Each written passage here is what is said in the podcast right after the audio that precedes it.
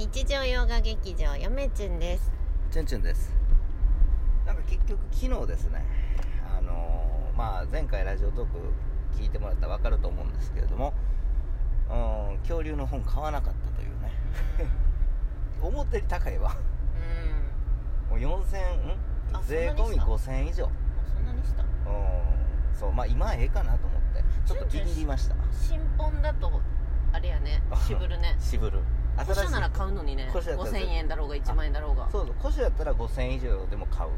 それは高くないの？う高くない。え？新しい本で5000円出したくないやん。意味が分かんない。5000以上。えー、私は古い。本やったら 7, 7万円までやったらなんとか出しますよ。うん。そう。なんかおかしいですか？おかしいです。そんな中えー、っと何の話しようと思っとった？今日はね古書店に行こうとは思うんですけども。で まさかうの、ん。今日ねうん。あのゆめちゃんは博物館行きたかったんだけど、うん。なんか古書に古書店行きたいって言って気分がね。結局古書店に行くというね。はい。はい。でまあ今日はそういえばね、うん。あのー今吉野ヶ里遺跡まあ今っていうかもう終わったんかな発掘が。吉野ヶ里遺跡発掘し作業終わりましてまあその一応見つかっちゃっちゃ見つかったんやけど、そのね北九州にその邪馬台国があったという証拠は見つからんかったみたいやね。うんあそうなんや。うん。あそうなんですよ。なのでまだまだただあの卑弥呼の墓あの候補候補として田川っていうところの北九あ九州の。九州？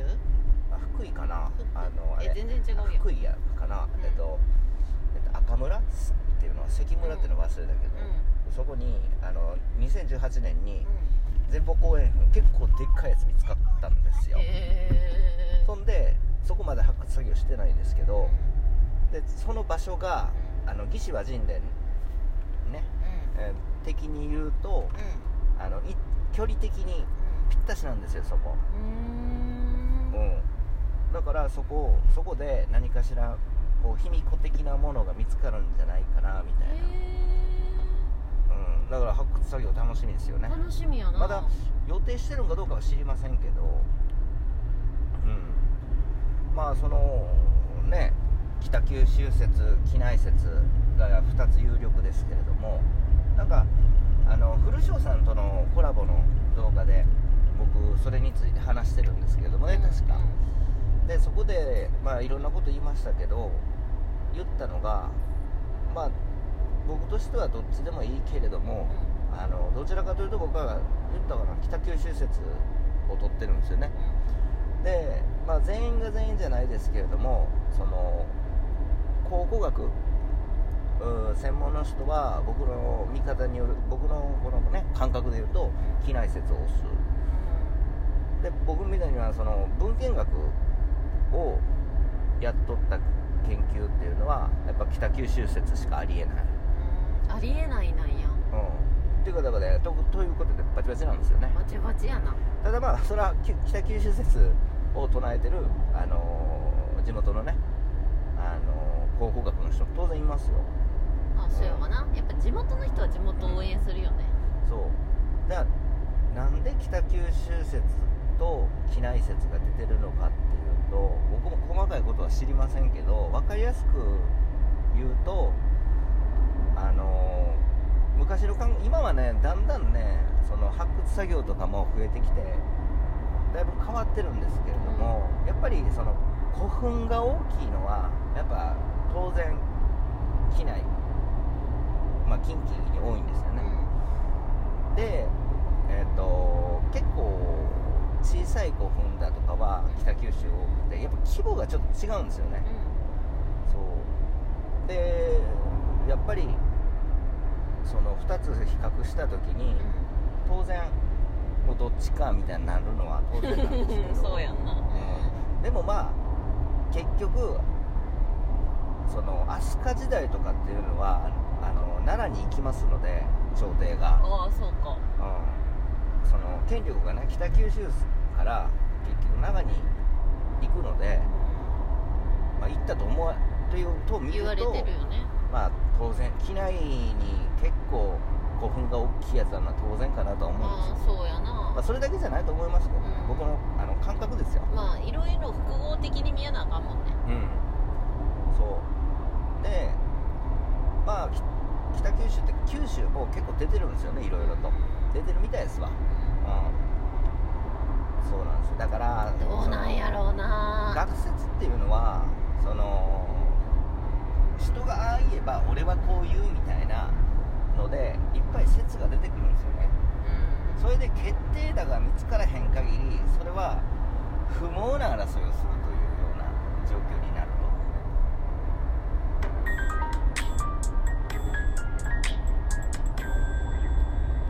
恋文はじめです。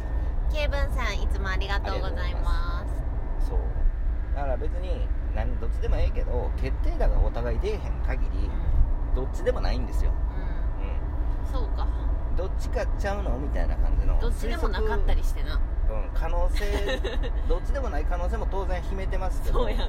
まあでも今の状況から見てどっちかかなっていうのは言えるかもしれないですけど、どっまあ、可能性ですよね。そう。だからそのなんかね結構北九州と畿内説の人たちがぶちバチバチ当たると喧嘩する時があるらしいですよ、うん。ライバル視してるね。うん、そう。意味ないんですよね。お互い協力してやればええのにと、うん。例えばだよ。例えばで例えばだよ。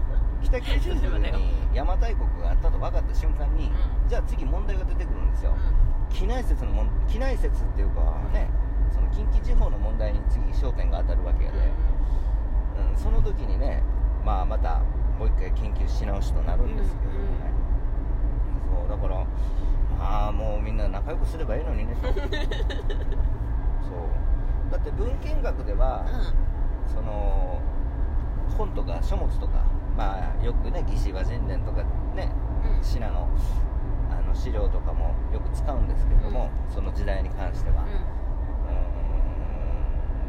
文献で分かっても発掘作業で出てくるものがちぐはぐしとったら、これはちょっとおかしいんですよね。その文献自体が怪しいねってなるんですけれどもうん。魏志倭人伝っていうのは正史っていうかもう正式な文章うん。なので一応ね、なのでまあそれうんそれをもとに考えていかないとはいけないのが文献学やとは思うんですけどもね、うん。ある以上は、う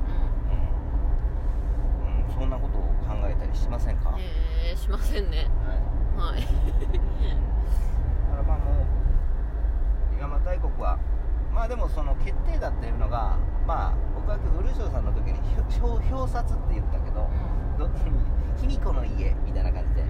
卑弥呼の墓みたいな表札が出ないと、あのもう決定打にはならんぐらいなんですよ。邪馬台国はここですっていうようなものが。ただそれに変わるものがあって何やったっけな陰やったかな。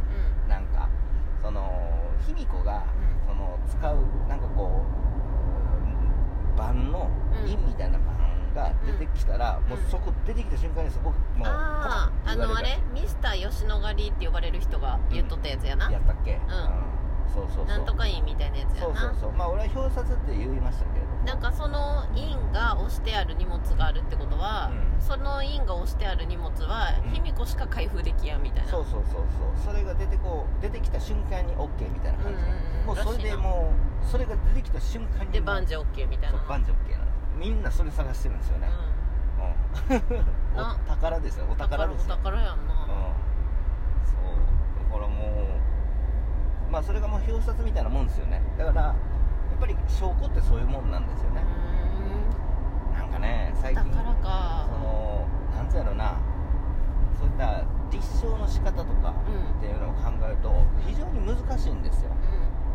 そういった決定的なものが出えへん限りうん。争いは続くとうん、いうようなもんなんですよ。うん、もう誰も生きてないからね。で証拠証人がいないから拠証拠って言うけれども実は証拠っていうのはポンって出てくるもんじゃなくて実は文献学をやってると証拠っていうかその論証の仕方とかをやってるあのその学ん学んでいったりそのいろんな研究者のを見てみるとそこつくかみたいな、あのせだあのなんていうの納得せざるを得へんっていうような証明の仕方とか、あのあるんですけれどもね。だからまあそのなんつうの？でもそれは文献学っていうのはその文献に基づいて証拠立てその根拠を一つ一つ上げていく作業でそれが導かれるんですけれどもどうやら最近その口論とかその口だけで言いまかすとかっていうのが流行ってるらしくひろゆきとか、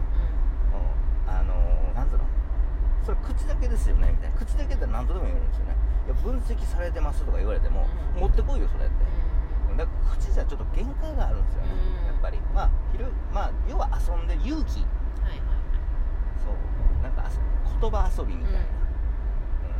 そんな感じで多分本人は遊んでるからいいとは思うんですけど、はいそれを真に受けて真剣に口論で戦っていくような人たちが増えていくんうん。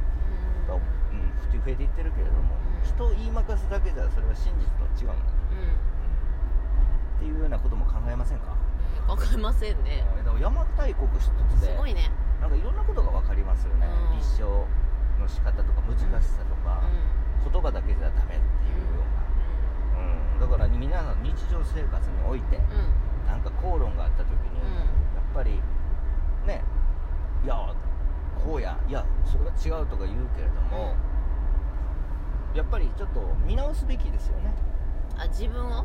うん、自分自身を。ああなるほど反対意見が出た時に。反対意見が出た時に。あそれもあるかもな。とう相手の意見を聞いてね。んそう。結局世の、まあ、そこら辺に転がってるものっていうのはどっちでもいいんですけどね。